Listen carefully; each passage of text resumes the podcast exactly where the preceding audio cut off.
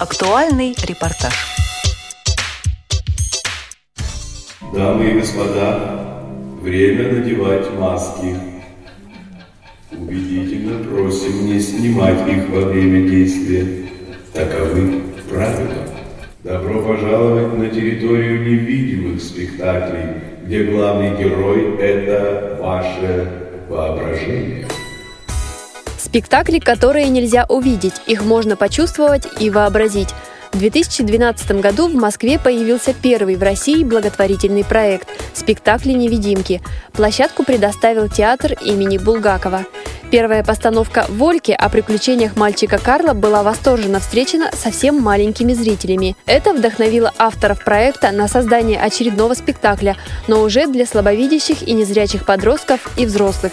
Почему выбор пал на повесть Владимира Железникова «Чучело» рассказала главный режиссер невидимого театра Екатерина Негруца что мы подходили уже более осознанно к, ко второму спектаклю, и мы хотели использовать все, что э, было сделано на Вольке, но сделать это и технически сложнее. И Вольки — это чтецкий материал, там рассказчики, да, это сказка, которая рассказывается, а чучело игровой, и нам хотелось сделать такой экшен переживательный, да, с катарсисом, с э, важнейшими человеческими вопросами, но при этом, как это и в произведении на одном дыхании, чтобы это было такая, такое движение, такой экшен, который происходит вокруг зрителей, мы ставили перед собой гораздо более сложные и технические, и актерские, и театральные театральные задачи. Сложность, наверное, заключалась в, прежде всего в инсценировке материала, потому что, наверное, для того, чтобы сделать спектакль на малое количество людей, а в этом была задача, чтобы было малое количество людей, «Чучело», конечно, не самое подходящее, потому что э, там очень много героев. И, но э, после прочтения мне так хотелось взять это произведение, и оно по всем остальным параметрам настолько подходило, что, в общем-то, мы решили так подзабить на эту сложность. Работа над спектаклем где-то полтора года шла, и дольше всех репетиций, дольше подготовки уже выпуску, к примеру, дольше всего шла именно работа над инсценировкой. Поделился сложностями в работе над спектаклем постановщик Ярослав Жалнин. Также он успешно озвучил трех персонажей. По задумке, один актер в театре для незрячих исполняет несколько ролей, озвучивает персонажей разными голосами наша вот эта система координат перемещения звуковое, эффектов, запахов создает ощущение перемещения тебя из разных сцен под видом разных героев, и ты, когда сидишь как зритель, ты не только перемещаешься из одного места в другое, но ты переживаешь сначала одним персонажем, потом другим, и все это из-за того, что мы по-особенному выстроили именно вот эту какофонию и звуков, и запахов, и ощущений. Мне достались роли, с, так сказать, с отрицательным характером. Один есть отрицательный персонаж Валька, который, в принципе, один из главных таких негодяев спектакля. Другой мальчик, который, он такой, сказать, интроверт, он в какой-то момент что-то не сказал, струсил, но дальше покатилось все хуже и хуже в спектакле. Ну а третий персонаж у меня совсем такой антигерой, такой хулиган, Петька. Поэтому мне досталась только отрицательная часть, положительная у других ребят. И одно могу сказать, что совмещать это очень сложно, потому что я в этом спектакле и постановщик, и актер.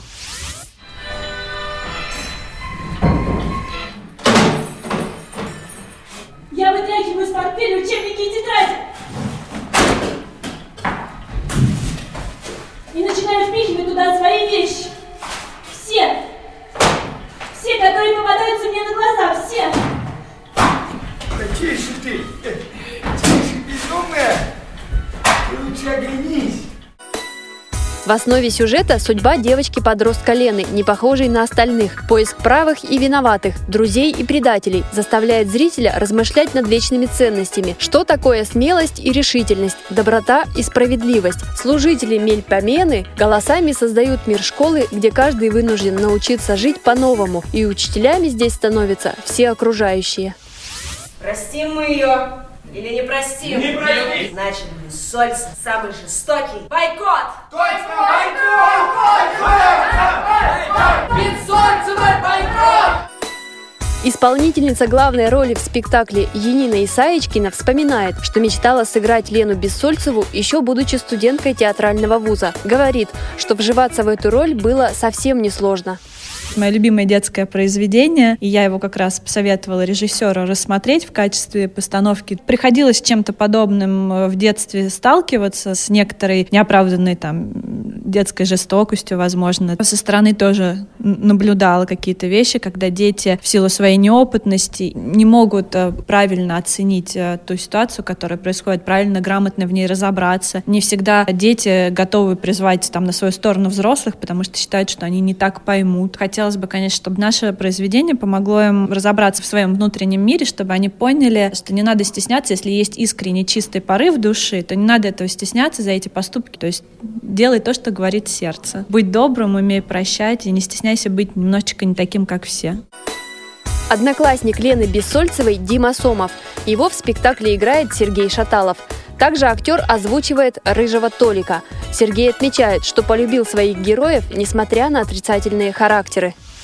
Так нельзя сказать, что они отрицательные, положительные. Самая главная задача была сделать живыми людьми. Ведь в жизни не бывает такого, чтобы были только отрицательные или только положительные качества. Они в определенных рамках, в определенных предлагаемых обстоятельствах ведут себя так. И мы рассказываем эту историю именно такой, какая она есть. А это уже зритель пусть разбирается, кому ближе, какой персонаж, для кого более отрицательный, для кого более положительный. Это мы так не разбирали. Мы, понимаете, здесь профессия, она такая адвокатская, ты всегда оправдываешь своего персонажа, его надо любить, его... Бывают такие, если ты не можешь оправдать, то лучше не браться за материал, не играть. На протяжении всего действия актеры театра Булгакова перемещаются по залу, ходят между рядами зрителей. Помимо этого, спектакль дополняют особые звуки, запахи и тактильные ощущения. Вместе с героями действия зрители попадают под дождь, поют песни у костра, вдыхают его запах. Авторы проекта спектакля «Невидимки» стремились доказать, что видеть мир можно не только глазами, но и другими органами чувств. Постановку могут посмотреть и зрячие люди. Чтобы быть на равных, они надевают на глаза специальные маски. Если сердце нам зима придется, Не пугает лютый ветер и мороз. это песня нас обеих солнце. Этой песней не будет края, Пролетит она стрелой по свету. И вся планета с нами подпоет. Серьезный конфликт между новенькой и целым классом закончился не перемирием, как того ожидали некоторые юные зрители, а отъездом из города главной героини Лены Бессольцевой и ее дедушки Николая Николаевича. Мне и жалко было, и радостно. Я так надеялась на хэппи-энд, я так надеялась, что все-таки они все поймут и осознают, что она останется в итоге, что у них будут хорошие отношения. Спектакль удался, и вы его сделали. Давайте тоже...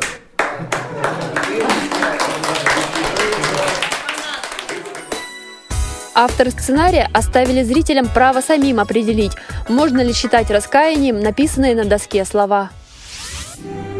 Рыжий вдруг встал, подошел к доске и крупными печатными неровными буквами, смешащими в разные стороны, написал Чучело, прости нас!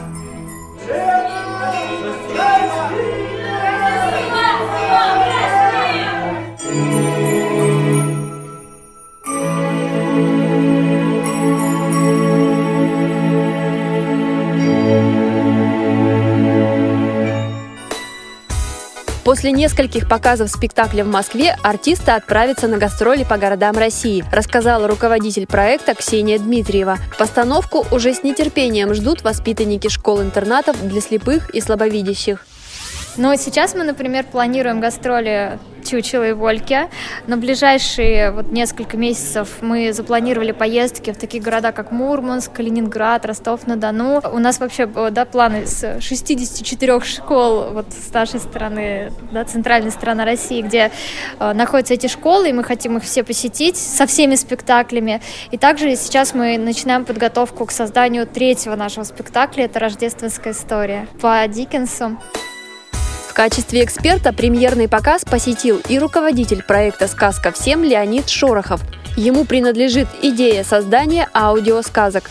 Сегодня я уже как бы эксперт, участник э, проекта, консультант, потому что Мы общаемся с э, режиссером, мы общаемся с актерами, э, где-то я подсказываю, как, так сказать, воспринимает незрячий человек те или иные, так сказать, дела. Мы планируем сотрудничать с проектом «Спектакль невидимки», потому что благотворительный проект «Сказка всем» — это проект, который занимается выпуском аудиодисков. И сейчас, буквально в феврале, запустим кастинг. У нас практически все готовые Э, документы, э, договоренности по созданию детского радиотеатра.